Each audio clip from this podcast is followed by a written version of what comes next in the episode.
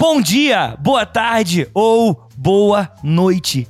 Vem, vem, vem para mais um programa gostoso do canal do Clove. Hoje é um programa especial. Estamos aqui recebendo mais uma visita. A gente tá ficando muito legal. Várias Chique, visitas. chique. Chique, né, cara? O meu amigo João Gostoso Gomes. Fala galera, é um prazer estar aqui. Muito obrigado pelo convite. Tô feliz com esse papo que a gente vai bater. é isso. E aqui ao meu lado de sempre, meu amigo camarada Brian. É, menos gostoso que o João. Menos gostoso que o João. Com certeza. E ele, o chefe, o patrão, o dono da porra toda, Clóvis. Eu nem corpo tenho. Vamos pra vinheta, vamos diferente hoje, vamos pra vinheta, direto, vai. Canal do Clóvis. Então, antes da gente começar a abrir o debate, a gente aprofundá-lo, eu queria, João, que você se apresentasse. Quem é esse João gostoso na fila do pão? Além de, eu já avisei que é poeta aqui, né? Já falei que é historiador, mas vai lá. E aí, dá suas credenciais aí. É, quando eu era pequeno eu era o João da fila do pão por causa da brincadeira na escola, mas Ah, hoje é, em dia, hoje em dia tem essa brincadeira com o G do meu nome de João Gomes Júnior. Eu sou poeta, sou historiador, sou professor, me formei professor, depois fiz graduação em história, mestrado em história, atualmente estou fazendo um outro mestrado em sociologia e eu milito na militância LGBT desde 2016. Antes eu militava no movimento estudantil LGBT, universidade, e depois eu comecei a militar em alguns grupos. Fui coordenador municipal pela Aliança Nacional LGBT, compus o Conselho Estadual LGBT do Rio de Janeiro, ah, atualmente milito no PSOL, no setorial LGBT da Baixada do PSOL. E eu sempre busco trazer a questão da minha vivência como um homem negro homossexual que vive com HIV na Baixada Fluminense para as minhas pesquisas, para minha produção poética, para as minhas vivências, para todos os ambientes. Eu acho que eu não consigo deixar os meus marcadores afastados daquilo que eu faço. Caraca, mano, que começo, né? É, é só vontade de só. Tá? É. E aí, agora sim, depois dessa, desse currículo mega extenso, é, vamos de fato. é, nós estamos no mês da, do orgulho, né? Do Sim. mês do orgulho LGBTQIA. E aí, pra quem não, nunca ouviu falar, pra quem não sabe, eu queria, João, fazer duas perguntas. Sim. A primeira é a história. Por que, que este mês é o mês escolhido para ser orgulho LGBTQIA? E qual a importância disso? Se for possível você fazer. Beleza. Não que esse aqui seja uma palestra, né? Mas Porque parece. Mas é porque é o preâmbulo que a gente faz. Normalmente eu viro pro Brian e o Brian responde, né? E aí eu queria que você fizesse esse preâmbulo só pra gente entender, por favor. Você tem 15 minutos. Tô brincando. é o TED Talk dele. Então, é, a história LGBT muitas vezes é ligada a fatos e momentos históricos como datas simbólicas, e uma dessas datas é o 28 de junho, ah, que é ligado às revoltas de Stonewall Inn, em Nova York. Stonewall Inn era um bar, ainda existe em Nova York, ah, de forte presença homossexual, principalmente de homens gays, é, mulheres trans, drag queens. E durante a década de 60 tinha uma forte repressão nos Estados Unidos das pessoas homossexuais. é, e esse bar, que era muito frequentado por essas pessoas, vivia tendo algumas batidas. Existem algumas teorias de que o bar era mantido pela máfia e a máfia deixou de pagar a polícia, ou então é, realmente a relação é por causa da, da, da perseguição contra os homossexuais. Mas o fato é que dia 28 de junho, final da década de 60, agora não me lembro se foi 68 ou 69, ocorreu uma batida. Muitos homossexuais, algumas mulheres lésbicas foram presas e o restante do pessoal que estava no bar não aceitou aquela situação e se revoltou e começou a quebrar o carro da polícia, quebraram e transformou a rua em um motim, um verdadeiro motim. É, anos depois, se organizaram em um grupo de resistência e declararam o dia 28 como um dia de orgulho gay e desde então vem sendo celebrado e vem ganhando repercussão mundial. Essa data foi é, começou a ser celebrada em outros países e começou como um marco do movimento, no princípio homossexual e hoje em dia o movimento LGBTQIA+. Eu inclusive recuso um, um pouco essa palavra LGBTQI, eu uso mais o LGBTI, porque eu não vejo muito queer como algo tão impactante para nossa realidade no, no contexto brasileiro, sociopolítico brasileiro. Só que as pessoas também ignoram todo o movimento que existia antes de Stonewall. Já havia, eh, já aconteciam movimentos de resistência nos próprios, no próprios Estados Unidos, ah, alguns grupos se organizavam em alguns outros estados que não são Nova York. No final do século XIX, início do século XX, na Europa, já tinha um médico que organizava, se eu não me engano era o Magnus Hirschfeld. Ele organizava alguns encontros, conferências para discutir a questão da homossexualidade. Então, hoje hoje em dia, o discurso que foi criado é de que o movimento surgiu em Stonewall, mas na verdade o movimento é anterior a Stonewall. Stonewall foi um marco da luta quando as pessoas de sexualidade dissidente, de gênero dissidente, resolveram se organizar e lutar contra a repressão que viviam. E algo que é muito importante de lembrar, as pessoas que mais lutaram naquele momento foram mulheres trans e principalmente duas figuras que são muito importantes e são esquecidas, que são a Marsha P. Johnson, que era uma mulher negra, travesti, que fazia drag queen, vivia com HIV e era prostituta, e a Silvia Rivera também, que também era profissional do sexo e também era uma pessoa, uma mulher transexual, e são figuras muito fundamentais para o início do movimento e que o movimento acaba esquecendo. Não à toa o início do movimento se chamou movimento homossexual. É, é muito ligado à figura uh, masculina, aos homens e ignorando totalmente a presença feminina. Agora, em relação à importância. É, como é... que foi uma aula, né, mano? Foi uma aula aqui. É, é, é muito bom o que eu vejo a cara do Clóvis às vezes. Olhando mano. assim. Não, eu tô aqui aprendendo. Gente, Claro, muita coisa. mundo. Não, é assim, eu acho que é muito bom, porque eu acho que precisamos falar mais disso. A gente precisa abrir cada vez mais espaço. E eu fico extremamente feliz, João. Real, Uhum. Ah, eu você também, tá eu aqui. também. Agradeço. E vai lá, continue, desculpa. Não, eu fico feliz porque é uma oportunidade. E o mês do orgulho se trata disso, de visibilizar essas vivências, de visibilizar essas vidas. Só que também é um momento de fazer uma crítica, porque é um momento em que muitas empresas e instituições acabam se apropriando disso pra conseguir pink money, que é o dinheiro da É, comunidade total, LGBT. total. Então é um mês que você vê várias propagandas na televisão, várias chamadas na internet. E durante o restante do ano, essas empresas não contratam É. ninguém e a gente fica esquecido. Total. Então é um momento da gente celebrar as nossas existências e lembrar da nossa história, mas que não fique contido apenas no mês de junho, né? Junho tem esse simbolismo, ah, mas as nossas vidas estão aí o ano todo, É o tempo claro. todo, e a gente precisa celebrar. Eu acho que todas as lutas, assim, de grupos marginalizados e que foram subjugados ao longo da história sofrem um pouco disso, né? Uhum. É, duas coisas que o João tá comentando que é curioso, assim. É, primeiro, primeiro, assim, por, vou começar pelo final, que é essa questão da data. Uhum. É, o movimento negro passa pela mesma coisa em relação a novembro, né? Com 20 de Sim, novembro. total. Que todo mundo faz campanha, É. que bonito e tal. Mas o ano todo todo mundo reforça o racismo Quando a gente fala estrutural, também, né? é, quando a gente fala, por exemplo, de, de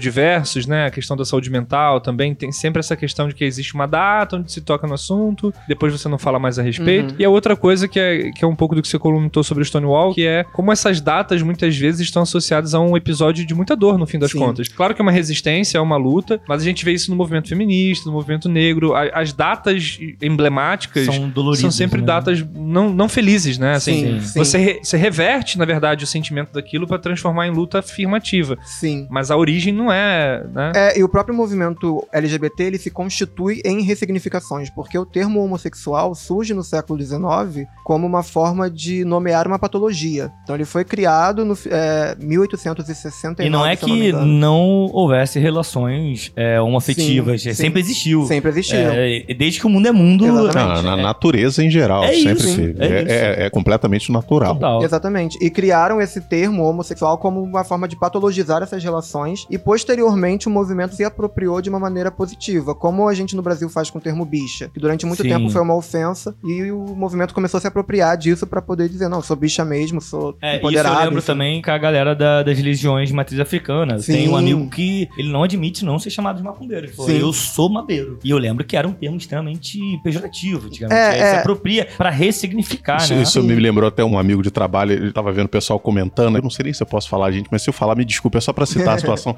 ah, porque não sei o que, a bichinha, poc poc. Aí eu, o que que é isso? Aí me explicou a origem Uhum. do termo e tal. Ele falou, ah, mas você não pode usar. Eu falei, ah, não, tudo bem, mas é, é que é bom saber, né? Que É claro. tem essa questão da, É. do, do termo ser apropriado por um grupo e não faz sentido quando um outro grupo de fora daquilo faz uso. Aí é como se fosse uma ofensa. Exatamente, exatamente. E você falou essa questão da macumba, é, eu acho muito interessante porque existem vários significados. Estou fazendo uma digressão aqui. Não, sem problema, fica à É, vontade. Bora, Eu sou candomblessista, sou de Queto, e o termo macumba muitas vezes é associado a um instrumento, né? A um É. dito instrumento, e na verdade tem a ver com a, a- a língua banto, que é um termo africano. Macumba, é, se eu não me engano, significa é, feiticeiro ou uma pessoa que tem conexão com o espiritual. E isso chega no Brasil através da língua banto e dos negros escravizados que vieram da região de Angola e tudo mais. E hoje em dia tenta ter essa coisa, ah, é o caso do instrumento. Não, É, não tem é. nada a ver. Ainda faz uma falsa história, né? É, pra poder exatamente. justificar Ali e tal. E não quer Pra dizer nada. apagar assim. a história. É. É isso. Cara, sim. é Muito bom. Muito bom, né, cara? Muito bom. Várias começou- coisas já É. aqui, pô. eu tô aqui é, é, absorvendo, tá ligado? Porque é real. Acho que esse tipo de papo, acho que. E concordo muito com você. Eu acho que não teria que acontecer só em um mês, tá ligado? Mas a gente vive numa sociedade que ela vai se aproveitar de tudo, né? É Sim. o que você falou. Por exemplo, se a gente pega recentemente a jovem Kathleen, ela foi Sim. assassinada numa operação da polícia militar. E a Farm foi lá e fez uma propaganda. Nossa, sabe? puta que pariu. É, É. horrível, horrível. Lamentável. É, É, então sim. assim, a gente, a gente vive numa sociedade que eu falo muito sobre isso. Se ela pode ter lucro, Uhum. foda-se. É, não, a exploração comercial é feita sem qualquer medida. E, Exatamente. e- e essa questão dessas, dessas datas-chave, como é, é, é, o, o mês do orgulho. Agora eu vou falar devagar porque eu tenho medo de errar. Patrícia Bravanel. É. LGBTQI A a mais. Tá. É, então. Acelera aí na hora. Acelera. Eu sempre fico com medo de errar. É, e, cara, eu fico vendo isso e, e até queria a, a sua opinião em relação a isso, porque é muito comum as marcas explorarem comercialmente esse mês, como você bem apontou, e aí eu fico com uma, com uma, uma- dois caminhos na minha cabeça. Não importa, de qualquer modo, tá dando visibilidade pra causa ou não, isso é um aproveitamento que chega a ser ofensivo. Olha, eu sou bem radical em algumas posturas e essa situação eu sou bem radical. Eu sou totalmente contrário a esse tipo de exploração da imagem. Eu não acho que a imagem pela imagem vale a pena ou ah, tá passando uma propaganda, tá dando visibilidade. De certa forma, sim, traz visibilidade, ajuda, mas é, acaba sendo a representação pela representação. É vazia, porque não tem nenhuma proposta de conscientização, de educação ou, ou de crítica social. Então, por exemplo, fazem um filme ou uma novela que tem um casal homossexual. Aí o tempo todo aquele casal tá ali, aquele romancezinho, mas não tem nenhuma proposta social, não tem nenhuma crítica, não fazem nenhuma. Não, não educam, de fato, entendeu? E isso acontece muito com as novelas. Você vê novela que tem um homossexual extremamente afetado, como a que tá reprisando agora, que eu detesto. Quem? É, a novela Império, o Isso. personagem do Paulo Betti, Isso. que é muito exatamente. ruim, assim. É, na, Exatamente. na, na, na,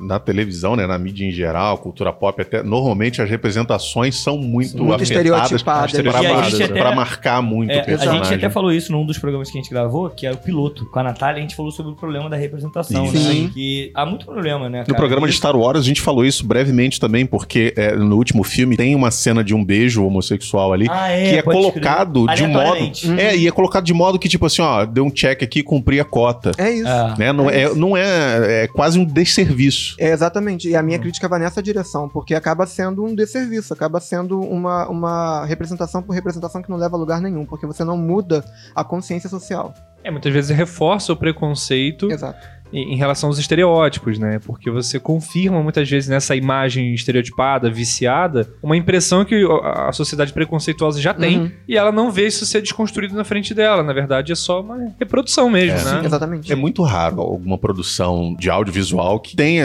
essa- esse cuidado e. Ou, ou que retrate um homossexual de uma maneira mais natural. Sim. Claro. João, eu vou. É, é muito ruim falar isso, mas é porque. Vou te fazer mais uma pergunta. porque recentemente eu tava lendo.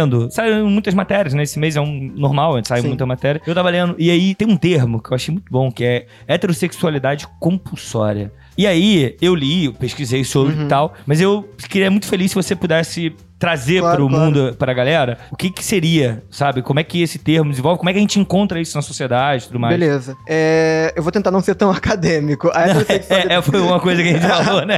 Verdade. É, a heterossexualidade compulsória é um conceito que foi pensado pela feminista e poeta Adrienne Rich e depois a Judith Butler trabalha com isso para desenvolver o seu conceito de matriz heterossexual. A ideia de heterossexualidade compulsória basicamente é de que a gente vive em uma sociedade que nos educa e nos força a reproduzir performances de gênero e sexualidades de acordo com uma binaridade. O que, que é isso? Quando a gente nasce, a gente tem um sexo biológico, entre aspas, que é determinado pela ciência, pela medicina, e de acordo com esse sexo biológico, novamente entre aspas, é, você é ensinado a performar um gênero binário, ou feminino ou masculino, ou você é um homem ou você é uma mulher. E ao longo da sua vida, você vai sendo educado a vivenciar a sua sexualidade de acordo com é, é, essa binaridade, uma sexualidade heterossexual que se complementa a partir dessa, dessa binaridade. Então, o menininho, ele nasce com um pintinho, então ele é um homem, ele vai ser ensinado a ser heterossexual. A gente vive em uma sociedade pensada para pessoas heterossexuais. A sociedade ela não pensa no indivíduo homossexual ou na pessoa que é transexual. Enfim, é, a gente tá sempre na contramão do que a sociedade impõe, porque a heterossexualidade compulsória, no pensamento dessas teóricas, é, é uma das estruturas de funcionamento do patriarcado e, e de todas essas estruturas de controle.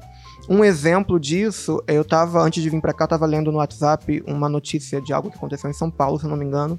Havia, existe um grupo no WhatsApp de uma escola particular e um garoto de 11 anos sugeriu como pauta de trabalho a realização de algum evento, uma discussão sobre o mês do orgulho LGBT. E ah, as pessoas do grupo começaram a massacrar o garoto. Pais, funcionários da escola começaram a atacar o menino ah, com vários comentários homofóbicos, falando que ele devia sair do grupo, que ele não devia propor esse tipo de coisa. E ninguém sabe nem qual a orientação sexual do menino. Às vezes era um menino heterossexual que propôs o trabalho e estava sofrendo consequências da homofobia por conta disso. Porque a homofobia também é um dos pilares dessa, do funcionamento da matriz heterossexual, da heterossexualidade compulsória, e, e, e é a forma como a sociedade vai se reproduzindo, vai construindo os corpos dessa forma para se reproduzirem.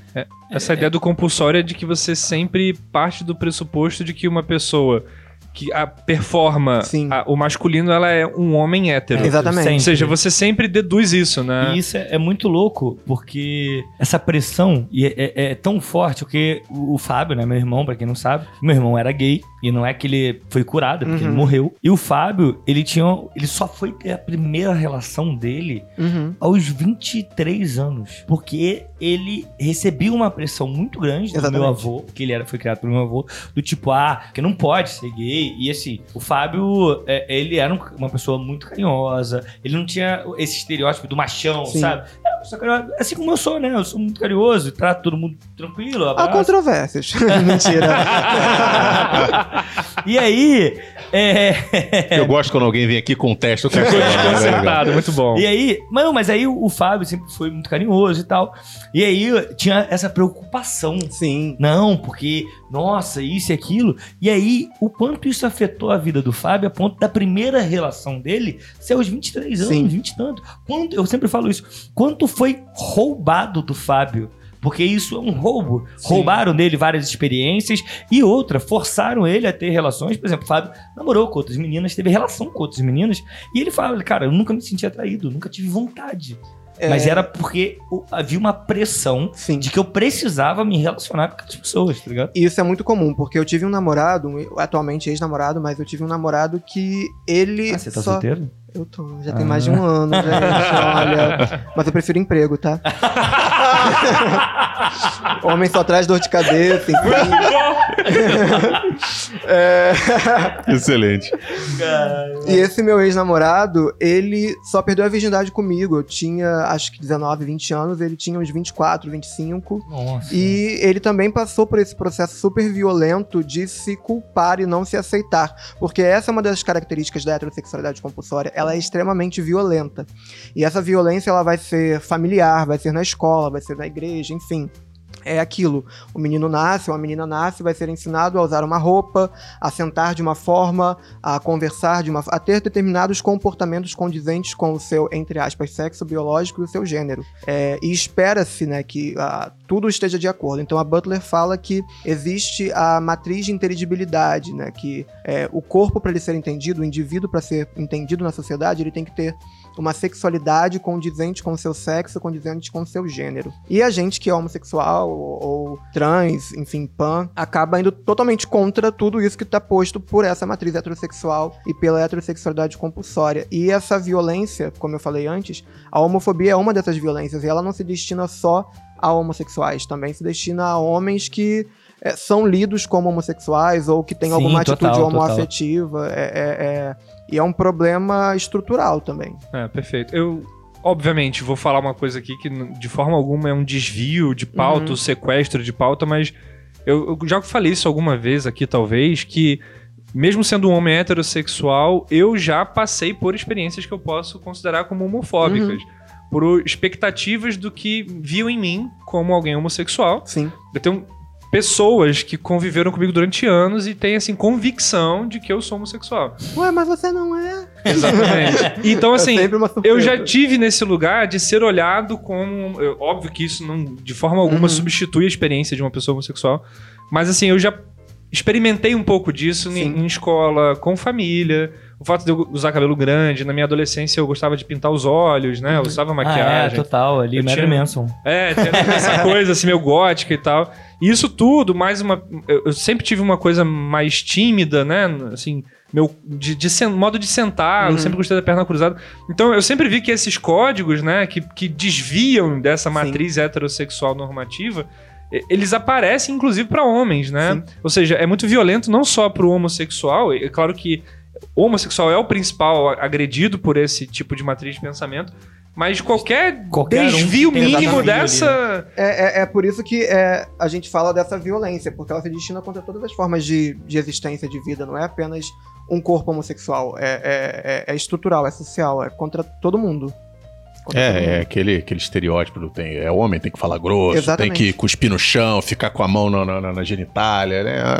Ficar com a mão na genitália. Eu, eu quis usar um termo não, não, ok, Mais ok. higiênico. não de baixo calão. Mas é, é- é- mas é, cara, isso é extremamente tóxico. São comportamentos que você vê sendo disseminados ainda na, na época de- da infância. Ah, sim, né? primeira infância. E isso Exatamente. vai, aquela criança ela vai levando aquilo e isso só tende a ir piorando, né? Vai, é uma progressão. É, isso começa muito, eu, assim, eu confesso que pode ser uma- um lapso de memória meu, de que essa ideia de chá de revelação não era tão comum na nossa, Nossa, infância. Não era. Não, mas esse é é, novo. Chá não revelação é novo. Não É era. novo, é novo, eu não e conhecia Era só isso. chá de bebê. E é extremamente doentio. É, uma e não, e agora isso virou um evento, É. né? É. É uma mega E, festa. e eu vejo isso casar com o crescimento da, dos movimentos neopentecostais, que Sim. são super masculinistas, super é, binário- binários mesmo, né? Em relação à concepção do que é homem e mulher. Exato. né? Tem todo esse discurso que vem crescendo muito de extrema direita e tal. E eu vejo que é, é, é, esses eventos começam a crescer, assim, justamente no momento em que você está questionando, né? Uhum. O, o- o sistema de gênero, e aí isso começa a surgir, e tem uma impulsionalidade ali interna Sim, das igrejas Claro, e tal. total, total. Então, de fato, são formas de conformação desde antes da criança nascer, na verdade. Sim, e, e- Né? e tem tudo, tudo é muito relacionado. E é muito interessante quando você traz a questão da igreja e da religiosidade, porque a religião sempre esteve por trás da perseguição a esses corpos, da normatização, da forma de controle desses corpos, né? É, a gente, eu penso agora, por exemplo, no Foucault, quando ele vai estudar a história da sexualidade, ele traz as instituições de controle e ele traz a igreja, a religião, como uma dessas instituições que vai criar discursos de normatização e de controle desses corpos. E muita gente pensa, por exemplo, Brasil. Ah, a gente teve o fim do Império, o início da República, a igreja parou de comandar. Não, porra nenhuma. Nada, A- nunca. a- o nunca. Brasil nunca deixou de ser um país conservador e um país extremamente católico e E hoje, cristão. hoje mais do que nunca, né? Exatamente. É, hoje o, o neopentecostal chegou ao governo federal, Exatamente. né? É, tá no Exatamente. slogan da, da- do governo. Exatamente. Exatamente. Então, Isso é extremamente doentio. Cara, é muito louco a gente olhar, porque eu começo a reparar nas falas de alguns amigos e tal, sobre, ah, porque foi menina, vai pagar o pecado, né? Vai Uhum. pagar, porque. Ah, E aí eu fico pensando, eu falei, cara, o quanto isso afeta, né, essa relação. Porque eu pego muito na criação da. A minha criação, a Uhum. criação. Apesar de sermos criados extremamente por mulheres, todas as mulheres, a gente lá em casa quase ninguém teve pai presente, então eram só as mulheres que criavam mesmo. E mesmo assim era esse discurso: não, ele não vai ser viadinho, Uhum. é, vai ser macho, vai pegar todo mundo. vai- Eu fico, cara, sabe? E aí eu fico, eu fico parado, e eu hoje, eu, óbvio, hoje eu consigo entender, naquela época eu era muito criança, mas eu consigo entender, eu fico, cara, sabe, em que momento teve esse start? Sim. Do tipo, mano, tá errado pra caralho isso aqui.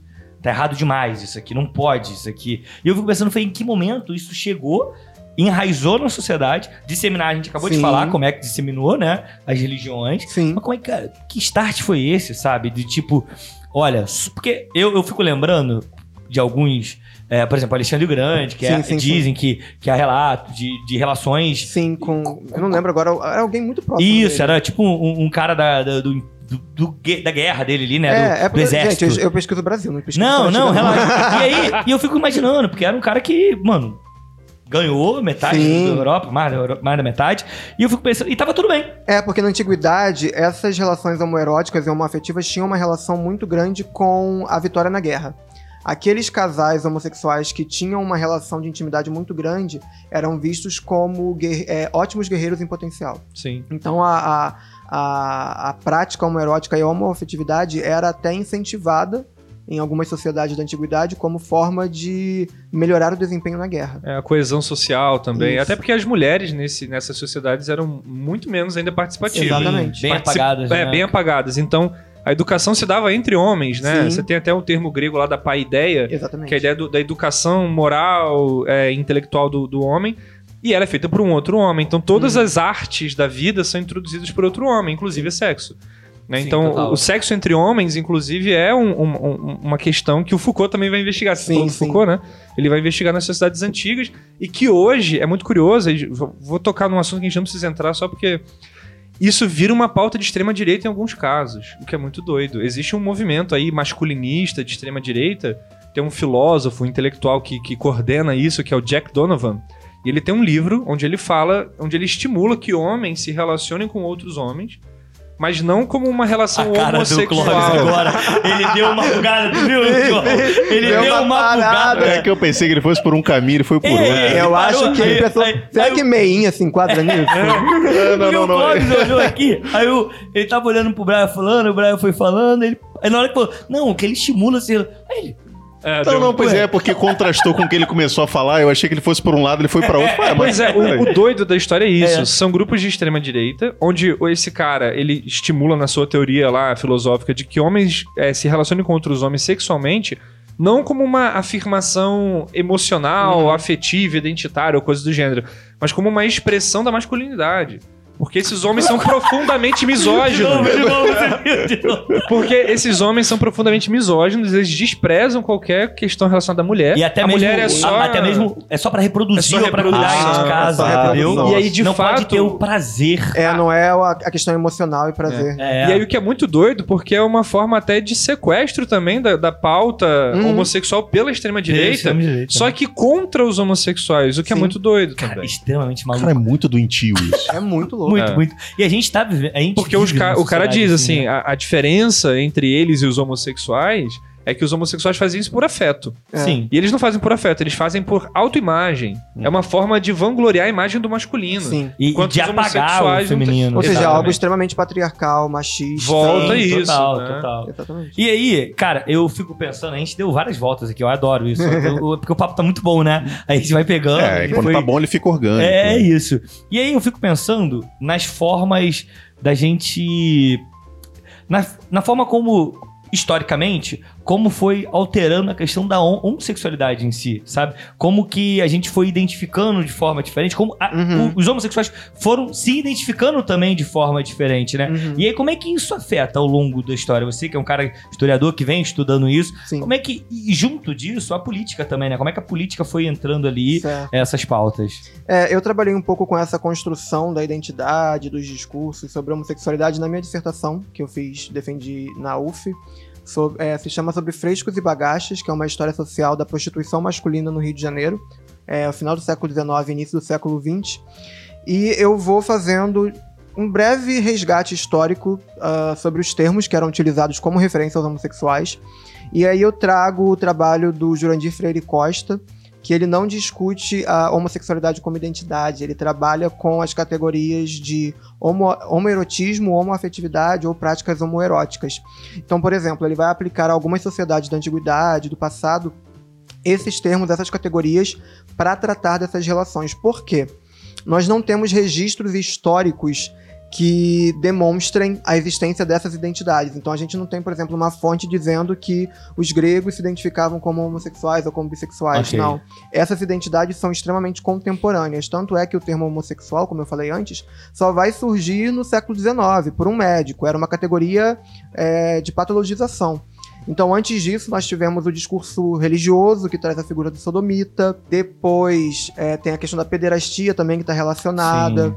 Aí, a medicina vai trazer o uranismo. É, são vários termos que vão sendo criados. No final do século XIX, surge o, o homossexualismo e o homossexual como uma forma de categorizar, ah, é um corpo doente. E só com a organização do movimento homossexual na segunda metade do século XX, que essa categoria ela é ressignificada como uma identidade, uma forma de se afirmar. Mas antes, todos os termos eram ah, ou eram pecado, ou eram uma doença, ou era um crime. No Brasil, a homossexualidade em si, né, na verdade o homossexual, o indivíduo, ele nunca foi criminoso, mas as práticas sexuais eram criminalizadas. Então, é, a gente tem o Código Penal de 1890, por exemplo, que tem algumas, alguns artigos de lei que eram muito amplos e eles serviam para punir qualquer tipo de prática que era considerada homoerótica ou de homoafetividade. Então, muitas pessoas eram presas, enquadradas nessa, nesses artigos de lei e a gente não sabe se eles eram homossexuais ou não, porque não havia a- a- o registro. Eles não se diziam, ah, eu sou homossexual ou sou trans. Na verdade, são categorias contemporâneas que a gente utiliza. ah, tentando evitar o anacronismo, a gente utiliza para olhar para essas realidades, essas vivências no passado. Eu, eu fiz, inclusive, esse contraponto na minha dissertação entre o Jurandir e o João Silvério Trevisan. Porque o Trevisan, no livro dele, Devatas no Paraíso, ele, fala, ele traz essa discussão do Freire Costa, mas ele fala assim: eu acho importante a gente usar o termo homossexual como uma forma de personalizar, de é, identificar os sujeitos. Quando a gente só fala em prática, ou em vivências homoafetivas ou homoeróticas, a gente acaba apagando um pouco os sujeitos. Então, mesmo que seja um certo anacronismo, é, nós podemos utilizar o termo homossexual em um, um- aspecto histórico ampliado para poder tratar dos indivíduos, tratar dos corpos. Eu acho que é muito interessante e importante esse resgate histórico, sabe? De olhar para trás e falar, não, aquele fulano ali era, era homossexual e tal. Diferente, por exemplo, do que faz o Luiz Motti, porque o Luiz Motti, enfim, ele, para ele todo mundo era gay no passado. É, então, todo mundo pro Luiz Motti era viado, mas tudo bem. Respeito muito a carreira histórica dele profissional. Mas eu acho que as categorias têm que ser tratadas e utilizadas com muito cuidado, sabe? Porque senão a gente acaba incorrendo e criando realidades que nunca existiram. Sim. A gente não tinha homossexuais no passado, assim, em termos diretos. As pessoas só foram se identificar assim no século passado. Que é quando começa a surgir uma consciência política em termos de organização e de luta por direitos, entende? Sim, perfeito. É, e isso, isso casa muito com uma frase, um discurso que a gente ouve muito por aí, que é a ideia de que a homossexualidade, enfim, essa coisa dos homossexuais, Ah. é recente, é Sim, coisa é. moderna, é uma E- fase. E, é, só, e é, é uma cara, moda. É, é uma. é- são duas coisas que eu escutei Surgiu muito. com a Lady Gaga. É, um- Muito bom. é, mas eu, eu escuto muito, tipo, ah, é uma fase. Ai, nossa. Aí eu falei, porra, mano, meu irmão ficou anos nessa fase e não ia Ah. sair dessa fase. Não Ou então que é saiu. moda É, também. e, e só né? saiu, assim, não saiu, morreu daquela forma, entendeu? Então, assim, é- é- esse, é- é- e eu escuto muito, ah, porque na minha época não tinha isso. Não tinha Nossa. E aí eu sempre falo, falei, claro, na tua época eles eram assassinados, eram Exatamente. aniquiladas. Ainda hoje, Ainda mas hoje, antigamente de uma forma muito pior. Muito Tinha pior. uma sabe? repressão muito maior. Sim. Mas, é, mas é isso é interessante que o João tá colocando, que não é só por uma questão de. de descrição, mas é porque Uhum. também não havia uma forma de se Exato. identificar dessa forma, É, ainda não do jeito como hoje. É, né? mas assim, havia sociabilidade, havia havia existen- existências em coletivo. Por exemplo, quando eu estudei os homossexuais que se prostituíam no Rio de Janeiro, eles viviam em grupo, eles viviam em cortiços. Então, por exemplo, os homossexuais mais novos ajudavam os mais velhos que não conseguiam se prostituir. Havia uma existência em coletividade, uma sociabilidade política, mas ainda não havia essa consciência de que essa coletividade poderia lutar por algo ah, a favor deles, sabe? Não havia essa Demanda. uma bandeira, uma demanda, exatamente. Sim, sim.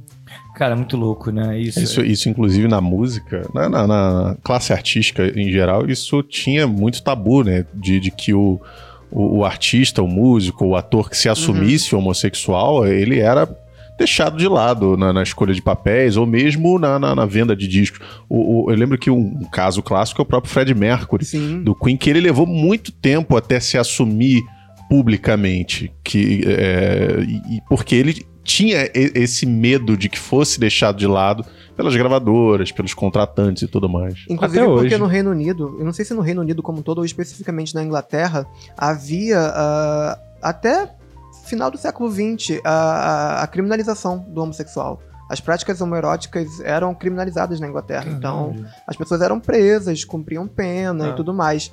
É, e essa questão dos artistas, né? É muito interessante porque a figura do artista sempre foi relacionada com o homossexual. Ah, você é ator, então você é viadinho. Ah, você é cantor, então você é baitola. É, sempre tem uma associação das artes com a E homossexualidade. isso tem muito até hoje, que quando um, um ator ou uma atriz se declara homossexual, acabam é, delegando pra eles só papéis relativos a isso. Exatamente.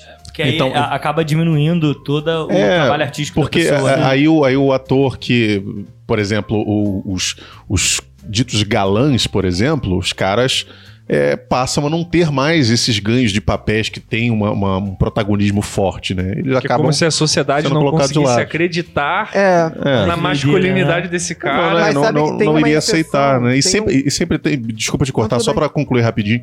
E tem sempre aquela coisa de, ah, porra, mas eu, sei lá, é, é, falava-se até um tempo atrás, não sei se é ou não, também não importa, que o Henry Cavill, que é o cara que faz o Superman hoje em Aham. dia, ah, porque ele foi visto numa boate gay. Nossa, mas um Superman gay, como é que foi? Hum, e daí? é, sempre tem esse, não consegue esse desvencilhar, lugar. né? A realidade É. da ficção, né, cara? É, eu acho que uma exceção, por exemplo, no Brasil é o caso do Irandir, que é homossexual e faz papéis heterossexuais de homens heterossexuais nas novelas. É verdade. É, sobre essa questão, o Castelano citou uma frase que a gente ouve muito, ah, no meu tempo não tinha isso, eu tenho inclusive um projeto no Instagram, que é uma página muito chamada bom, muito bom. é, LGBTs de todos os tempos, legal. que eu trago muito bom. várias fotos de homossexuais, assim, de todas as épocas. Então tem representação grega, tem representação do século XIX, século XX, e são casais, personalidades. E é uma forma de mostrar que, tipo, olha, a gente sempre existiu, nós sempre estivemos aqui, só que as nossas vivências eram apagadas, a gente tinha que viver no escuro. É, na Netflix tem um documentário, não vou me lembrar o nome agora, que conta a história de um casal lésbico que elas só foram se assumir para a família delas quando elas já estavam muito idosas, muito idosas, porque elas não tinham coragem de contar para a família que elas tinham um relacionamento lésbico já, sei lá, 50, 60 anos, porque elas tinham medo da, da, da repressão ou de não serem aceitas. Então é, é essa realidade que a gente ainda vive hoje em dia. Sim. É, aquela menina que fez o Crepúsculo, a Kristen Stewart, né? Ela também teve esse problema que ela, ela já se via como homossexual há muito tempo, mas foi aconselhada desde sempre por produtores e empresários, olha, você não se assume não, porque senão você vai começar a perder papel. Sim. Foi o que acabou acontecendo. Ela fazia muitos filmes com protagonista, sempre aquele papel da mocinha, porque, né, ficou estigmatizada no papel É, e acabam colocando sempre ela em, em papéis similares.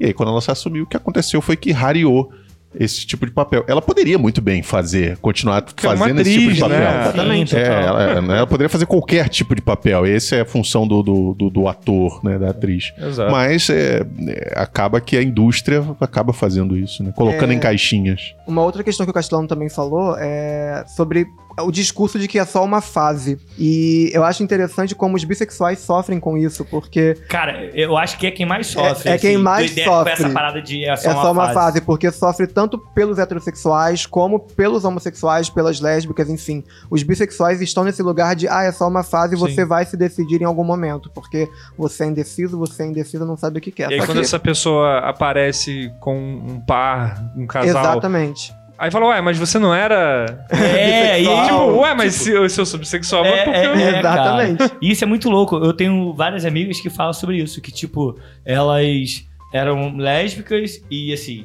tá ali, estigmatizaram, né? E aí quando ela virou e falou, cara, eu, eu acho que eu gosto de pegar homem também. Uhum. E aí elas falam que, tipo, cara, e isso na época da rural, né, a galera falava que, tipo, o próprio local onde elas moravam, a república, a galera, pô, pa- para com isso, né? Pelo amor de Ah, Deus. rural. Como é que você pode? Como é que você pode fazer isso? Ou seja, uma galera que É, e, deveria tipo, ser sim. mente É, exatamente. Mas não é, ao contrário. É, e é muito louco, cara, isso, sabe? É muito louco a gente pensar que, de fato, é como se esse B fosse de Big Brother Brasil. Sim. Foda-se, tá ligado? Sim, é super isso. É, é muito louco a gente E, pensar e aí, isso. aproveitando esse gancho que o João levantou sobre os bissexuais, é, essa questão do nome, né? Porque tem toda essa discussão de falar que são movimentos identitários, Uhum. que identidade é sempre uma coisa fluida, nunca é uma coisa estática. E quando você dá um nome pra isso, quando você se coloca um- uma, uma identidade, você acaba se, se, se limitando dentro Uhum. da sua pauta e tal. Como é que você enxerga essa discussão? Porque eu vejo esse, esse tipo de crítica vindo muitas vezes e normalmente vem de uma galera que não tá dentro dessa discussão, Sim. né? Que é uma galera assim, esquerda branca, Ah, sim, majoritária, que sempre vê isso, fala assim: ah, mas isso aí não ajuda na luta, a luta de Uhum. verdade é não sei o quê. E você, como militante, como é que você enxerga essa discussão, assim? Eu me lembrei agora da época de Orku- Orkut, que a gente escrevia quem se descreve se limita.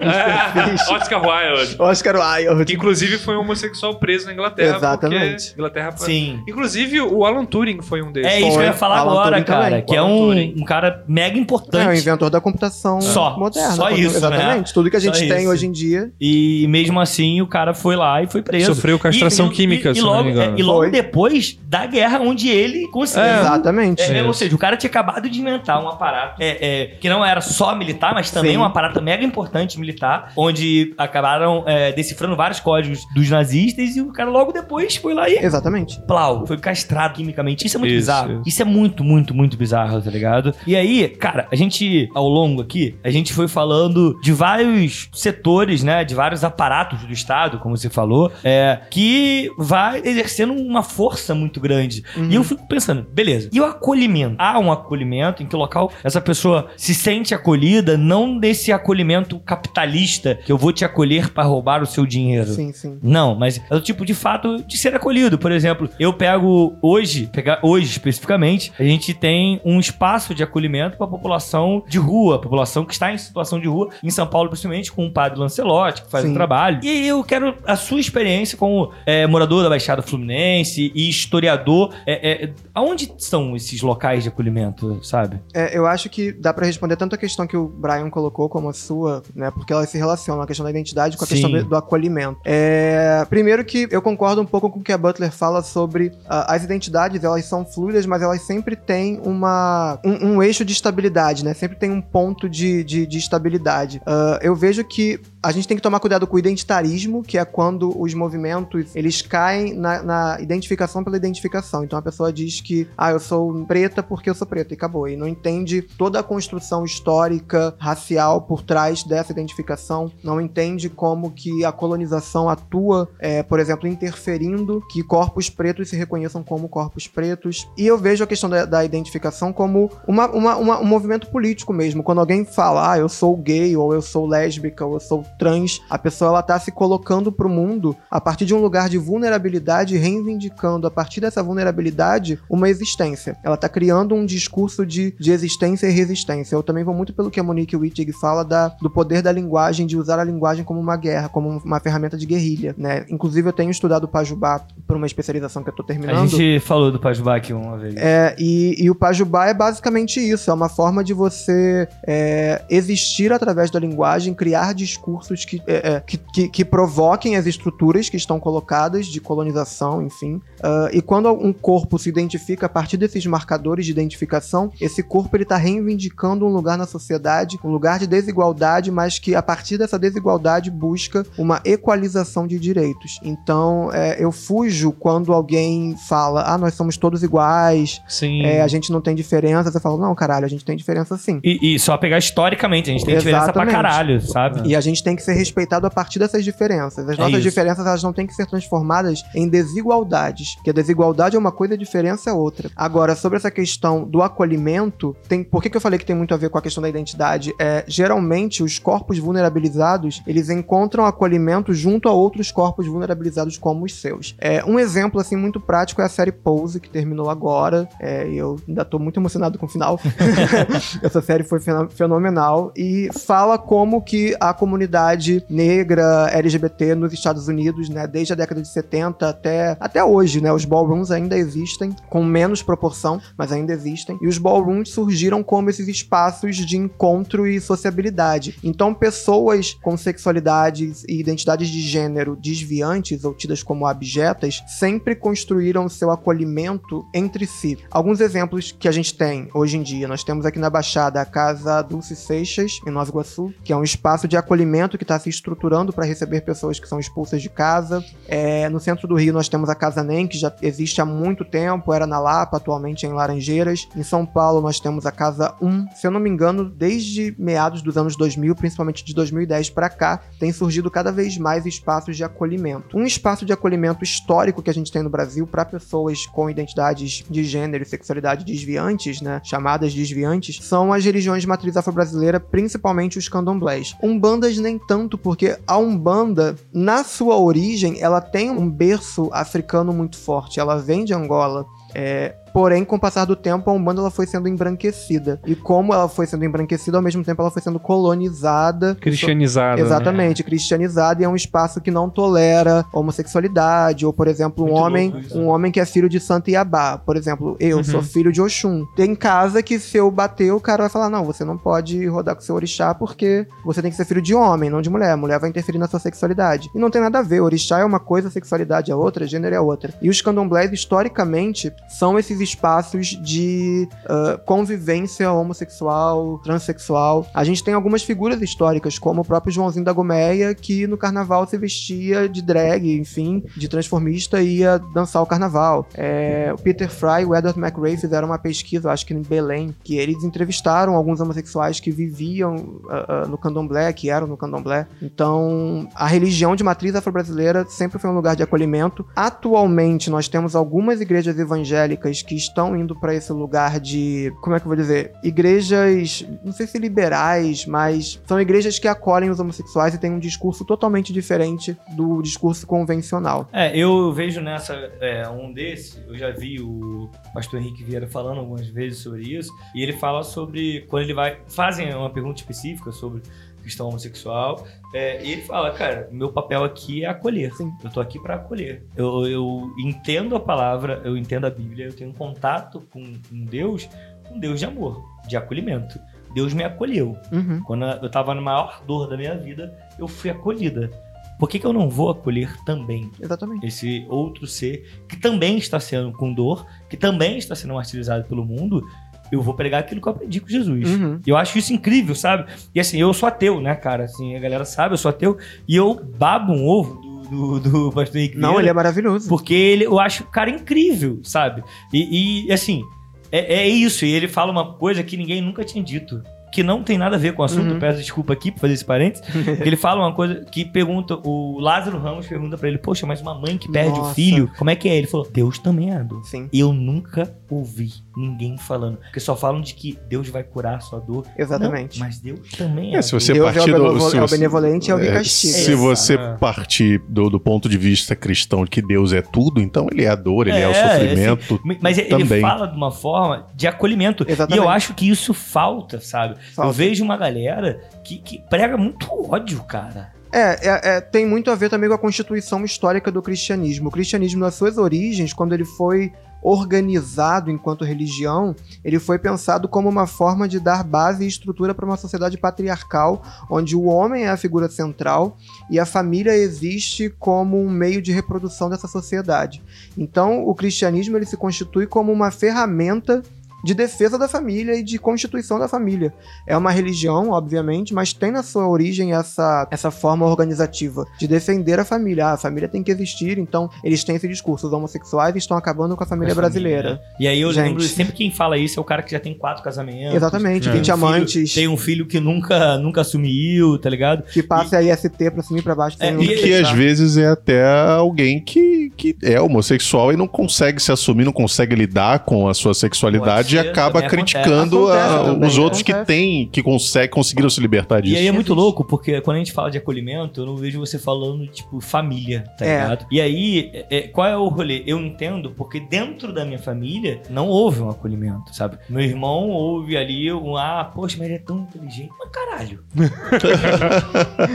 Eu ouvi esse comentário, eu vou falar Mentira! sobre isso. Eu ouvi, eu ouvi. E aí, a gente, eu tenho na minha, fa- eu, eu tive na minha família também, minha mãe, uma senhora de 49, 50 anos, que teve um relacionamento com uma mulher e gostou, mãe teve três casamentos, praticamente. Ela ficou junto com três mulheres. E a minha família, do tipo, mano, o que tá acontecendo aqui? Não pode. Por ali no sistema. É, e aí eu, eu lembro até hoje que eu era moleque, eu tinha uns 13 pra 14 anos. E eu lembro que eu virei pra minha avó e falei, vó, minha mãe tá pegando mulher, não tá? aí a minha avó, ah, meu filho, vê isso com ela, porque eu já falei. Eu falei, não, vó, tá tudo bem, porque a mulher é maneirona. Porque só tinha, só teve homem merda na vida da minha mãe. É isso. Entendeu? E é, é, eu lembro até hoje a Dilma. Cara, uma mulher incrível, gente boa pra caralho. Zoou muito a minha mãe, porque a Dilma era da pra virada também pra caralho. E aí, mas cara. Peraí, sua mãe pegou a Dilma? Não é a tava- eu tava pensando nisso, Não, não é. Não é essa Dilma. Não Não, é é essa essa. Dilma. Eu Mas seria muito maneiro cara, isso. Seria muito incrível. maneiro, mas não. E aí. Pô, já gostava da Dona Lena, agora ainda mais. É. E aí, cara, é, é muito louco, porque assim, a família não deu um suporte à minha mãe e não deu um suporte, o Brian. Foi real mesmo, eu também fiquei com isso. né? E não deu um suporte ao Fábio, Fiquei sabe? imaginando que a Tânia tava dando mole pra Dilma. e ela brigava com a Tânia ô, falando, Tânia. Tânia, ô, Tânia. Tânia. Então, assim, é muito louco, sabe, cara? E aí, eu não ouvi você falando sobre isso. E aí, se não quiser falar também, é tudo bem. Não? Pra, eu, É sobre isso. sinto- É sobre isso, gente. Não, eu vou falar porque, assim, eu sou muito privilegiado em termos de família. Por um lado, sim, por outro, não. Porque, assim, eu tenho uma mãe que é uma grande amiga. A minha mãe sabe da minha homossexualidade desde que eu me entendi homossexual, acho que com 13, 14 anos. É, foi a primeira pessoa que eu contei do meu diagnóstico positivo para HIV. E a minha mãe sempre esteve do meu lado, sempre me apoiou em tudo. Mas o meu pai era uma figura extremamente castradora, repressiva. É, era aquele homem nordestino, Dorval Muniz explica isso. Então, aquele cara que veio do Nordeste pequeno, que era o irmão mais velho, que teve que ajudar a minha avó a cuidar dos irmãos mais novos, enfim. E ele tinha uma postura do tipo: domingo a gente almoçando e passar propaganda de parada LGBT na televisão. E ele falar na mesa que se tivesse um filho viado, ele matava o filho da puta. E assim, a minha mãe e eu vivíamos naquele clima de extrema. de medo mesmo, Tensão, sabe? né? Exatamente, de tensão. Tanto, tanto que quando eu comecei a namorar e o meu ex ia lá em casa, a gente tinha aquela, aquele cuidado de ter, somos amigos, não temos nada além de amizade. Só que o meu pai, eu acho que ele entendeu que esse meu ex e eu éramos namorados porque a gente ficou juntos mais de cinco anos,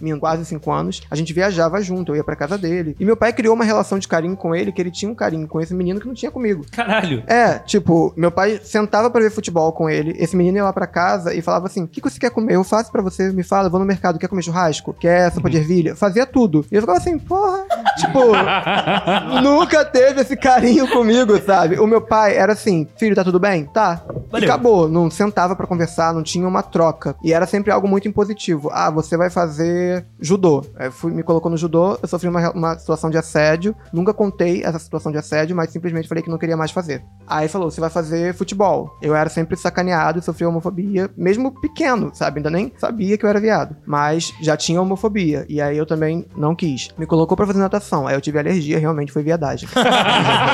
Aí não tinha como eu ficar na natação. Mas meu pai era essa figura que falava: você vai fazer isso e acabou, não tinha um diálogo. É, e quando ele morreu, eu tava. Foi 2017, janeiro de 2017. Eu já vivia a minha sexualidade assim de maneira pública. Minha mãe sabia, minha família sempre soube. Só o meu pai que eu nunca tinha chegado pra conversar e falar: pai, olha, sou gay. Nunca. Até porque eu acho que não, é, não era necessário, sabe, fazer uma apresentação disso. Mas depois da morte dele, de fato, eu comecei a viver a minha, a minha vida de maneira mais plena, sem medo. É, obviamente a gente tem medo por causa da sociedade, né? Eu- Claro, eu fico total. assustado, eu tenho meus, meus cuidados. Mas eu comecei a, a, a ter mais liberdade. Então, se por um lado eu tinha essa figura repressiva, por outro tinha minha mãe. eh, Sempre foi minha amiga, minhas primas, são muito minhas amigas, minha irmã também, alguém que me acolhe muito. Mas eu conheço pessoas que foram expulsas de casa, sabe? Tem um amigo que, quando ele se assumiu, a mãe, ele, a mãe falou: Ah, você não vai ficar aqui porque o seu pai não aceita. Ele perguntou pra mãe, então a felicidade dele é mais importante do que a do seu filho. Aí ela falou: Sim, é, a felicidade do meu marido é mais importante do que a sua, porque você tá me decepcionando. Você podia fazer uma escolha e você escolheu esse caminho. Caralho, você então, Essa ideia da escolha é ótima. É. Cara, e, é- e é uma escolha muito. É, assim, vemos como vemos. Eu sempre falo isso, né? É, é muito louco pensar nessa escolha, porque, cara, olha a quantidade de coisas que vocês passam. Exatamente. Olha a quantidade de, é, é, de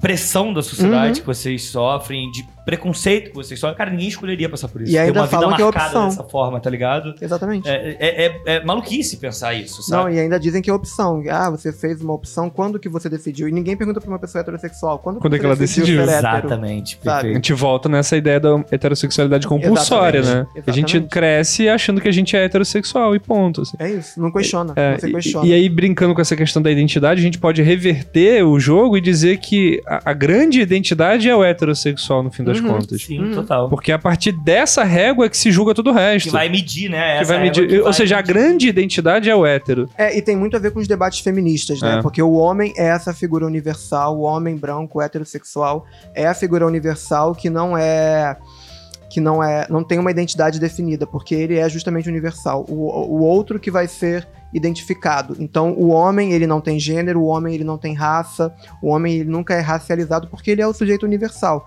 quem vai ser racializado é o corpo preto, é o corpo indígena, é o corpo asiático. Total, total. É, quem vai ser generificado é a mulher, é sempre o outro. Ainda sobre essa questão do acolhimento, tem uma frase de RuPaul, eu sou viciado em RuPaul's e eu, inclusive, tô estudando drag queens agora, que ela fala que nós, pessoas LGBT, temos a oportunidade de escolher quem vai ser a nossa família. E é isso, sabe? Como eu falei antes, o nosso acolhimento maior surge nas redes de sociabilidade que a gente constrói. São nas amizades que a gente vai construindo e, e se identificando e se fortalecendo. Você falou uma coisa, Castelano, sobre é, o seu irmão, quando ele se assumiu, alguém falou, nossa, mas ele é tão inteligente. É. Eu ouvi isso, mas foi em um outro contexto. Quando eu assumi publicamente a minha sorologia, eu já vivo com HIV, eu acho que há um ano, mais ou menos. Meu último teste foi em 2019, outubro de 2019. Eu descobri o diagnóstico em fevereiro e logo depois, eu acho que meados de fevereiro, começo de março, eu tornei pública porque um vizinho meu heterossexual, branco, enfim, é, morreu de AIDS, morreu em decorrência da AIDS. E eu já sabia, assim, do meu contexto, da minha proximidade, das pessoas do meu redor, que não tem uma cultura de se testar. É, tem muita gente hoje que acha que HIV AIDS já é algo superado, que ninguém morre mais. De fato, a gente tem muito menos pessoas morrendo de AIDS hoje em dia, porque o tratamento avançou enormemente. E o, o tratamento, lembrando, é gratuito no é Brasil. gratuito no SUS, exatamente. É. Defenda o SUS. seu É arrombado referência, do gente. Viva o SUS, por favor. por favor. É, E muita gente não sabe disso. Acha que acabou, que ninguém se infecta mais, enfim. E acaba morrendo porque não se cuida, porque não se testa por uma série de preconceitos que, enfim, isso daria pauta para uma outra conversa. Sim, total, Sim, total. totalmente. Mas quando eu tornei pública, uma pessoa, amiga da minha mãe, que eu conheço, enfim, mandou um áudio pra minha mãe perguntando: Mas como que aconteceu isso? Ele é tão inteligente. Então, eu fiquei assim, gente, só gente burra que se infecta? é, não é né, possível. cara?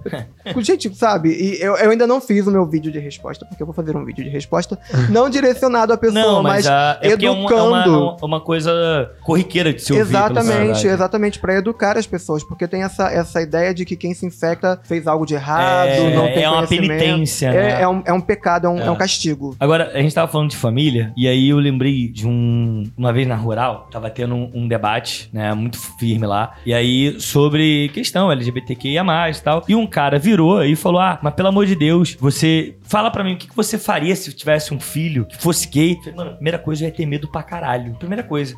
Ele tá vendo? Eu falei, não, eu ia ter medo por ele, por conta da sociedade. Pra ele não encontrar pessoas idiotas que nem você. Porque não há nenhum problema. Mas o sim. meu medo não é do tipo, ah, coitado, vai ser gay. Não é.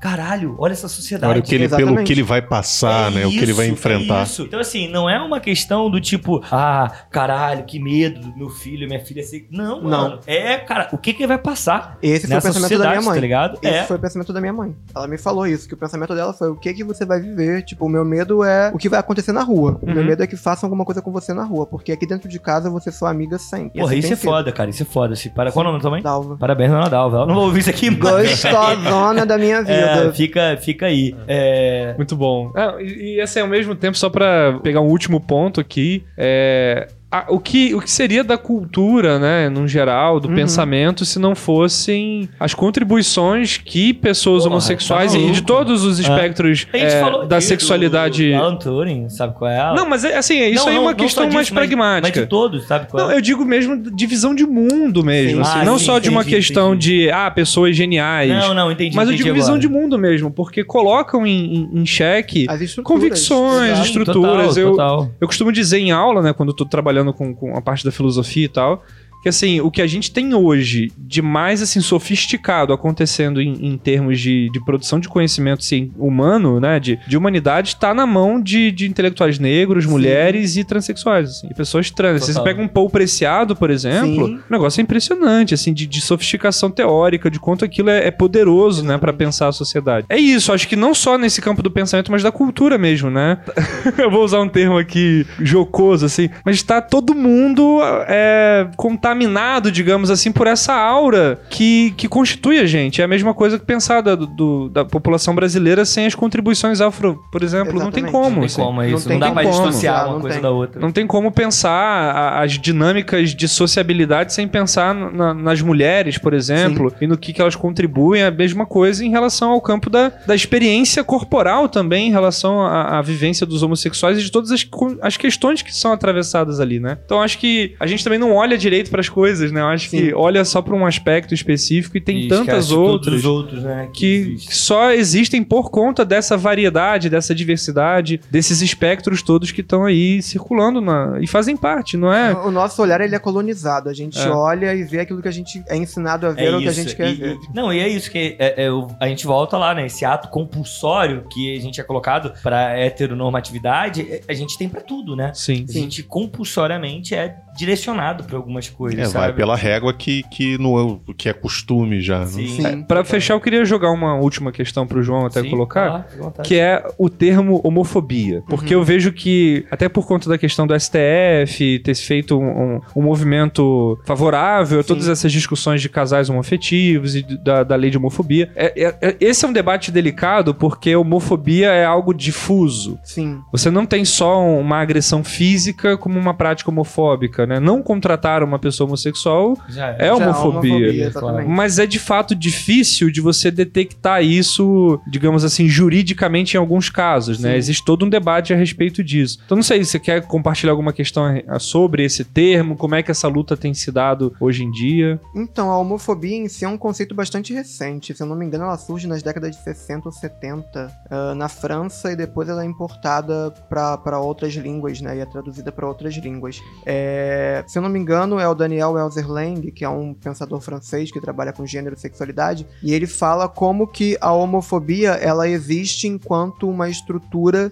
de reprodução e manutenção da, da masculinidade do patriarcado. A homofobia é uma ferramenta utilizada para reforçar a dominação masculina na sociedade. Então, é, o Daniel Elzerlang ele vai trabalhar com essa ideia de, de espaços em que os homens aprendem a ser homens, é, por exemplo, a casa de banho, a escola, enfim, onde o homem ele é ensinado a performar a masculinidade e a homofobia entra como uma forma de violência educativa, entre aspas. É, aquele corpo que não atua dessa forma, aquele corpo que não reproduz a masculinidade esperada, sofre essa homofobia. E isso vai sendo passado para o movimento homossexual e para os homossexuais, porque o corpo homossexual está fora da ordem, ele está fora desse espaço de inteligibilidade, ele acaba sofrendo essas violências. É, atualmente a gente fala em LGBTI-fobia, né, como uma forma de englobar todas as outras siglas, todas as vivências que são é, que estão comportadas na sigla. Eu vejo com bons olhos a, a- a- atitude do STF, porém ainda é aquela questão, né? A gente tem resoluções e a gente não tem leis, então tudo ainda é muito indefinido no Brasil. Embrionário, É, né, cara? exatamente. Tudo muito embrionário. Tudo muito passível de ser questionado e- e- e, ainda mais num governo com. Exatamente. a gente né? precisa fortalecer a luta para poder é, enrijecer e tornar mais sólidas nossas conquistas. Acho que é muito esse movimento. Perfeito. Beleza. Ótimo. Cara, eu acho que a gente já tem um baita de um programa, né? Eu acho que a gente pode se encaminhar pro. Caio Mecenas. Vambora.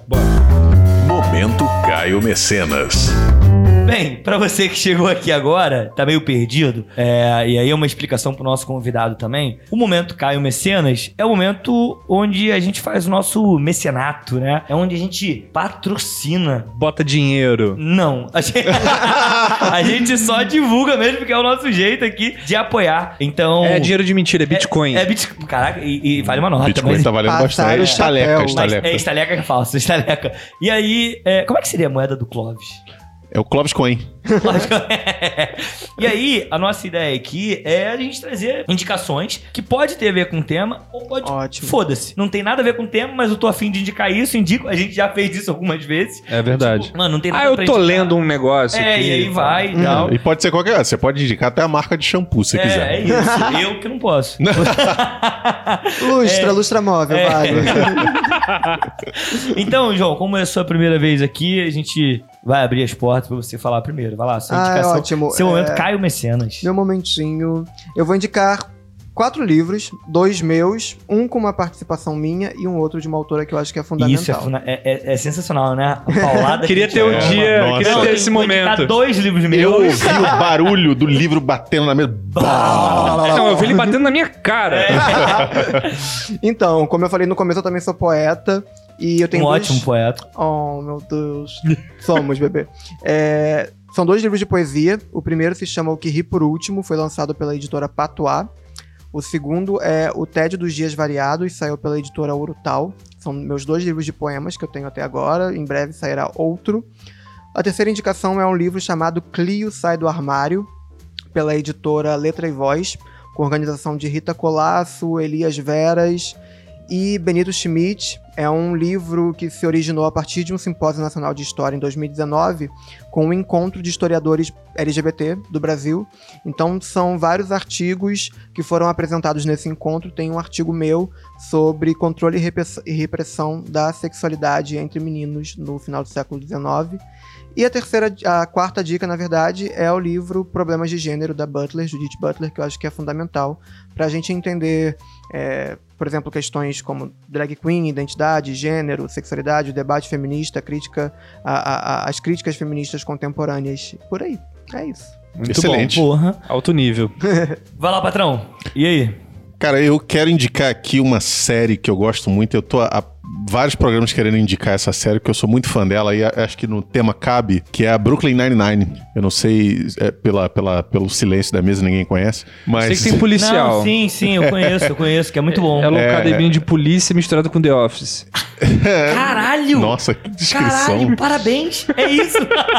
Vou te indicar pra Netflix. Maravilhoso, maravilhoso. É que é, é- porque ne- nesse, nesse, nessa série, eh, já, eh, eles tocam muito em alguns temas que têm relação com o nosso papo de hoje. Tem, é, é um- é eles retratam a polícia né, no- nos Estados Unidos, mas de um modo que provavelmente não é o que acontece lá, mas é onde você tem um ambiente que o capitão, ele é negro e homossexual, é casado, né, com, com outro homem. Você tem duas policiais latinas, o que também não é muito comum, porque normalmente isso acontece num sistema de cota, né, nessas produções cinematográficas, ah, já tem um latino, então já ocupou ali a cota. Você tem um, um homem negro, é, que, é, que é o Terry Crews, que é um cara grande, forte, que naturalmente você vê o estereótipo dele, você pensa, "Ah, esse aqui vai ser o, o Brutamonte, senão ele é o cara, sensível, ele é o cara é mais mais sensível da- da série. né? É, é, e tem as duas mulheres latinas que são fortes, são, são inteligentes e tal. Enfim, e, e é uma série que ela quebra muitos estereótipos e ela trata isso de uma maneira muito, é, é, é, muito doce. E, e é, e é legal como eles conseguem equilibrar o humor com isso, sem, sem ficar uma coisa agressiva, estereotipada, sempre com muito cuidado, tra- é, trazendo esses temas e tocando é, é, em algumas feridas, assim, equilibrando tudo muito bem, né? E, e tem até um, um vídeo muito interessante. Acho que eu vou fazer duas indicações. Vou indicar Indica tudo. Vou Decidi indicar, agora. Vou indicar, é, porque eu vou, eu vou indicar eh, a série, a Brooklyn Nine-Nine, assistam, por favor, tem na Netflix. E vou indicar também um vídeo do canal Entre Planos, em que ele aborda a masculinidade frágil. E ele usa a, a, a, a masculinidade abordada na Brooklyn Nine-Nine como uma- um, um tipo de masculinidade saudável, como ele cita no vídeo. E aí ele faz esses paralelos que eu falei, né? De, de ter o, o cara brutão, mas que, que ele é sensível, um, um- um outro protagonista masculino que não tem. é, é, ele, ele, ele não tem amarras pra demonstrar o amor dele para com os outros amigos, em especial o, o protagonista da série. E assim, ele não tem a- a- apegos a, a questões, ah, se, se eu tô sendo sensível demais, suave demais, e não tem. É, Eles são amigos e, e- e vai por aí, sem, sem essas medidas, né? É, é bem interessante. Então eu recomendo esses dois Perfeito. Antes do Brian, produtos. eu ia pedir o João pra indicar o seu Instagram. Ah, gente, claro. Arroba, Underline João Gomes. J-A-U-M Gomes. Sempre tem- bom, né? É, É, mas- e tem também e o, o- aquele de história. Isso, que é LGBTIS, LGBTIs, underline, de todos os tempos. Que é muito bom, muito Ah, bom. é, eu, eu acompanho gosto e é muito. E vai estar vai tá na descrição do episódio e quando a gente lançar no Instagram, a gente já marca ele lá. também. Perfeito, muito muito, bom. bom. E você, meu parceirinho, Brian? Então, é, eu fiquei pensando em várias coisas, assim, porque, óbvio, é, como um interesse de, de pesquisa, de leitura, eu gosto muito do- da- dessa temática que o João tocou, assim, vários dos autores que ele citou eu, eu super curto, assim. Eu vou reforçar, então, é, algumas coisas até que eu falei aqui, por exemplo, um autor que eu gosto muito, que é o Paul Preciado, assim, Pra mim, um dos autores mais interessantes que tem hoje. Tem um livro específico dele que é o Manifesto Contrasexual, Aham. que é uma porrada, assim, na nossa ideia do que é sexualidade, do que são as tecnologias de, de sexualidade, assim, de como ele faz toda uma investigação sobre como os objetos que nós utilizamos hoje como objetos eróticos se constituíram. Então, eram instrumentos de repressão no passado, é um pouco do que o João tá falando, assim. É, essas tecnologias do tipo a fetichização de BDSM, sim. a questão de vibradores e tudo isso eram tecnologias de correção de sexualidade no século XIX e que no século XX são reapropriadas como movimento, como objetos de prazer, de fetichização e tal. Então isso é muito interessante de como o movimento se constitui em eternas ressignificações, Sim. assim. É, acho que a, a principal metodologia mesmo do, do, do movimento LGBT em geral é isso, né? É ressignificação o tempo inteiro. O queer também vem muito disso, sim, né? Sim, sim, total. Enfim, então o Paul Preciado é um, um- um artista que eu gosto bastante, pensador que eu gosto bastante. Eu vou indicar um canal do YouTube também, que é o canal ContraPoints. É porque você falou porque eu tô com um canal aqui Ah, na tá. cabeça. e aí tu lançou, eu falei, porra, não acredito, Não, mano. não. O canal é ContraPoints, ele é feito pela Natalie Wynn, que é uma, uma intelectual trans dos Estados Unidos. E assim, os vídeos dela são verdadeiros ensaios filosóficos, assim, de grande impacto. Tem legenda para o português, porque a galera no Brasil gosta tanto dela que conseguiu, com o YouTube, aprovar uma legenda oficial em português. E ela é, ela é fantástica, ela é absolutamente brilhante. Os vídeos dela tem tipo 50 minutos, assim, ela faz realmente produções. Produções, Não né? só no sentido do conteúdo, mas do, produção mesmo da estética do clipe. Então ela, ela tem quatro, cinco personagens que ela vai Pô, variando. foda. Que É legal. muito legal, Foda, é muito legal. E se- especificamente, se quiserem, assim, um vídeo pra eu indicar, assim, é um vídeo longo, mas é um vídeo em que ela disseca a, a, a J.K. Rowling, que é a autora do Harry Potter, Ai, e que ela vai fazer toda a desconstrução dela, essa questão dela com a E transfobia a e, gente deu tudo mais. nela já aqui. A gente já bateu nela um pouquinho. A gente... Eu falei sobre o livro dela, É, né, é, e tal. total. E aí ela faz um vídeo de uma hora e vinte minutos no- comentar toda essa questão. Foda. E é genial, assim, a Nathalie é, é brilhante, enfim, ContraPoints é o nome do canal. Você, falou esse canal, agora me deu a ideia de um canal, mas eu não vou falar que eu acho que é o que o Castelano vai falar. Não é não, não é não. Vamos ver. Então vai lá, vamos ver. Em breve vocês vão ter que fazer um vídeo sobre a Chimamanda, porque ela também tá sendo bem transfóbica. Ih, É mesmo? Caralho, não tava sabendo Cara, essa eu não né? sabia, não. Sério, é, pesquisada aprovando já. o comentário de J.K. Rowling, concordando com Cara, o Uau, não Sim. sabia disso. Sim, E olha que a gente tá falando isso no, no dia em que vai ser exibido Roda Viva com a Chimamanda. exatamente. Caramba. É, hoje vai ser É o Roda Viva hoje. com ela. Que loucura. Olha aí, João jogando já, Caralho. já a bomba aqui. Eu adoro não sabia disso. Eu Não, adoro Chimamanda, mas aí descobri ela é super transfóbica. Uau. Uau. Cara, É isso, vivendo e aprendendo. que loucura. A gente tá fudido mesmo. A Mia Califa também, eu vi ela fazer um- Não. uns comentários. Foi? Foi, tem uns comentários, mas aí eu acho que foi xenofóbicos. É. É. Então, É. minha indicação aqui, o Eu melhor não só Brian. lembrei da, da Mia Califa porque eu tava vendo agora a CPI antes de vir pra É, cá. e- Ah, e ela tem tá. E sido ela tá muito comenta- citada, e ela né? tá comentado direto. É Mas, verdade. enfim. Voltando. Cara, duas indicações. O primeiro, vou indicar tempero drag. Muito bom. Rita Von Hunt. Porra, Aí, eu era acho... isso. Gostosa. Ah, era? É, Ah, aí, tá vendo? Eu acho... Por isso que eu imaginei quando ele falou, quando você é, falou quando canal, falou eu falei, canal, ah, é da, da Rita Von Hunt. cara. Eu Rita, acho... me beija. É, eu acho sensacional. eu acho sensacional. Aprendo para um caralho. E eu sempre indico aos meus alunos. Sempre. Eu também. Falei, cara, veja esse canal, você vai aprender pra caralho. Tem, e assim, tem, não é um tema, são vários. Ela É. aborda vários. Não, e temas. ela tem uma didática incrível, didática, é muito didática. bom. Eu acho sensacional. O outro, cara, é de Rita, beijinho pra você, querida. Rita. O outro é, é um livro de um cara que eu desenrolo de vez em quando no Twitter, que é o Bruno Bimbi. Não sei se você já ouviu falar, ele tem um livro chamado O Fim do Armário. E ele fala sobre Não. várias estruturas de poderes que vão praticando a homofobia para que ele foi sentindo ao longo do tempo, ele e as Uhum. outras pessoas, e ele faz um estudo sobre igreja, sobre o Estado, sobre a justiça, Sim. e aí é muito interessante, é Nossa, muito demais. legal, é muito bom, muito bom. E ele pega não só a perspectiva dele, de homem gay, Uhum. mas de outras pessoas, por exemplo, pessoa lésbica, pessoa trans. Ele vai trazendo isso pro livro dele pra te dar uma outra visibilidade. Eu acho incrível, acho Foda. muito, muito bom. Eu acho que eram essas duas indicações. A minha indicação tava no teu Instagram também, Sim. Que eu pedi pra você falar.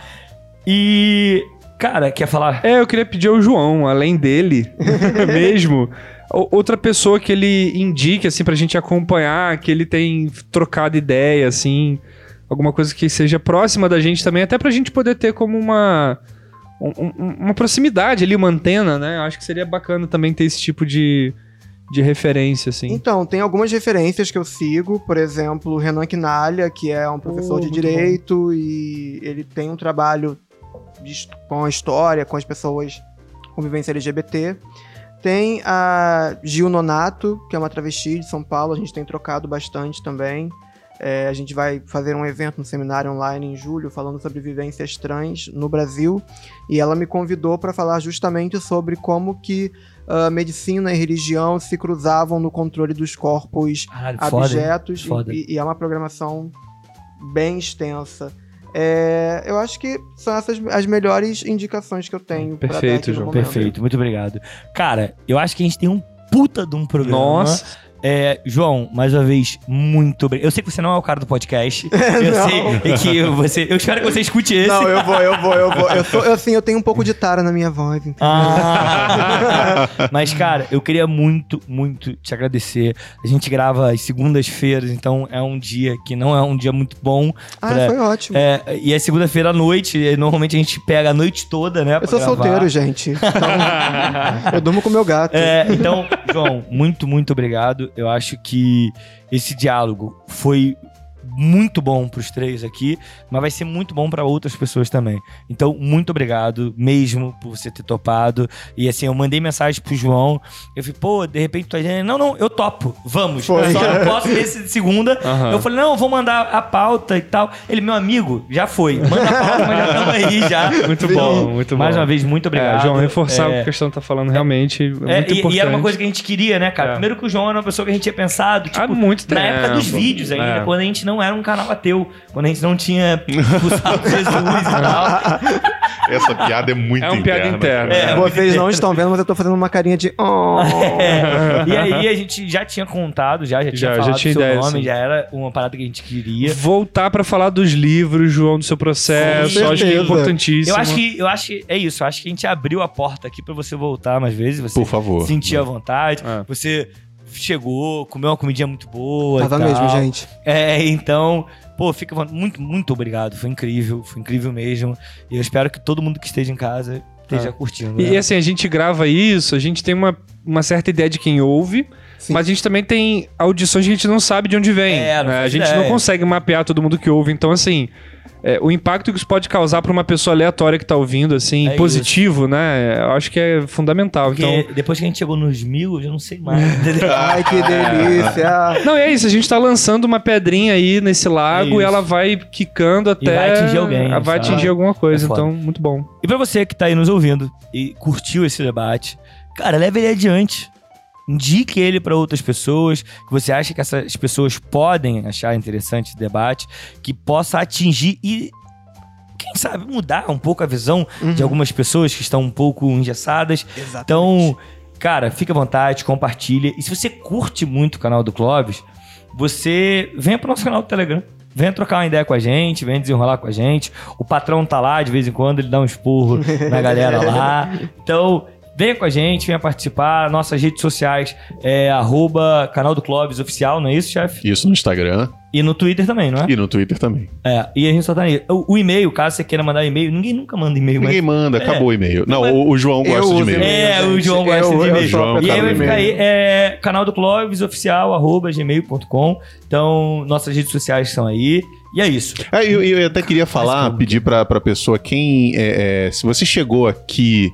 É, se você conheceu a gente através desse programa, comenta nas redes sociais, lá no É Twitter, no isso. Instagram. Ó, eu conheci através do programa X. É comenta isso. lá pra gente É ter uma noção. gente ter uma noção, é, de é. qual foi o primeiro programa que, Manda uma que você DM, ouviu. não Bacana, precisa declarar isso Não, abertamente. é. É, pode ser. E vamos agradecer a Helena, né? A Helena voltou a Ah, fazer o obrigado, reacts. A Helena, cara, é uma amiga nossa. Ela já participou de um programa. Não chegou aí ao ar o programa. Não chegou. Não chegou. É, nem que sei. foi naquele vão ali que a gente tava fazendo teste online ainda. Exatamente. Não chegou. Helena, por favor, você precisa vir aqui É. pra gente trocar uma ideia. E a Helena faz um react no Twitter. Ela vai ouvindo e vai comentando Meu de Deus. acordo Ela com aquela uma thread. Faz uma programa. thread, tá ligado? E ela vai comentando. E é muito Gente, eu tô chocado. e é, muito, muito maneiro, maneiro. muito maneiro, sabe? Porque aí ela vai discordando e concordando. E aí fala, não, que discorda. E foda. ela depois, ó, não, vou, vou seguir com o relator e tal. Então, Helena, é muito bom. É, Eu falo isso pra você e, de fato, a gente curte muito isso. Muito Maravilha. obrigado por isso. E é isso. A gente tem um baita de um programa. Sim. E pra você que ficou aqui, muito obrigado. Até mais. Valeu, João. Valeu, Tchau. pessoal. Valeu, até a próxima.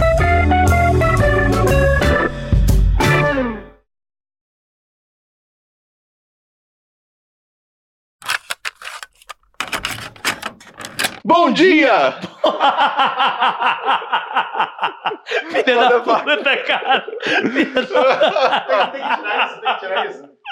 Sei lá. Não, pior que eu tô aqui olhando pra esse quadro, eu lembro daquele filme. É daquele A, filme? a chegada? Isso. Não, isso é outra parada. Todo mundo vem aqui, olha pro quadro. Gente, a chegada. É. Cara, me fudeu, Felipe. Tira essa parte, Não, eu, eu Bota falei no que-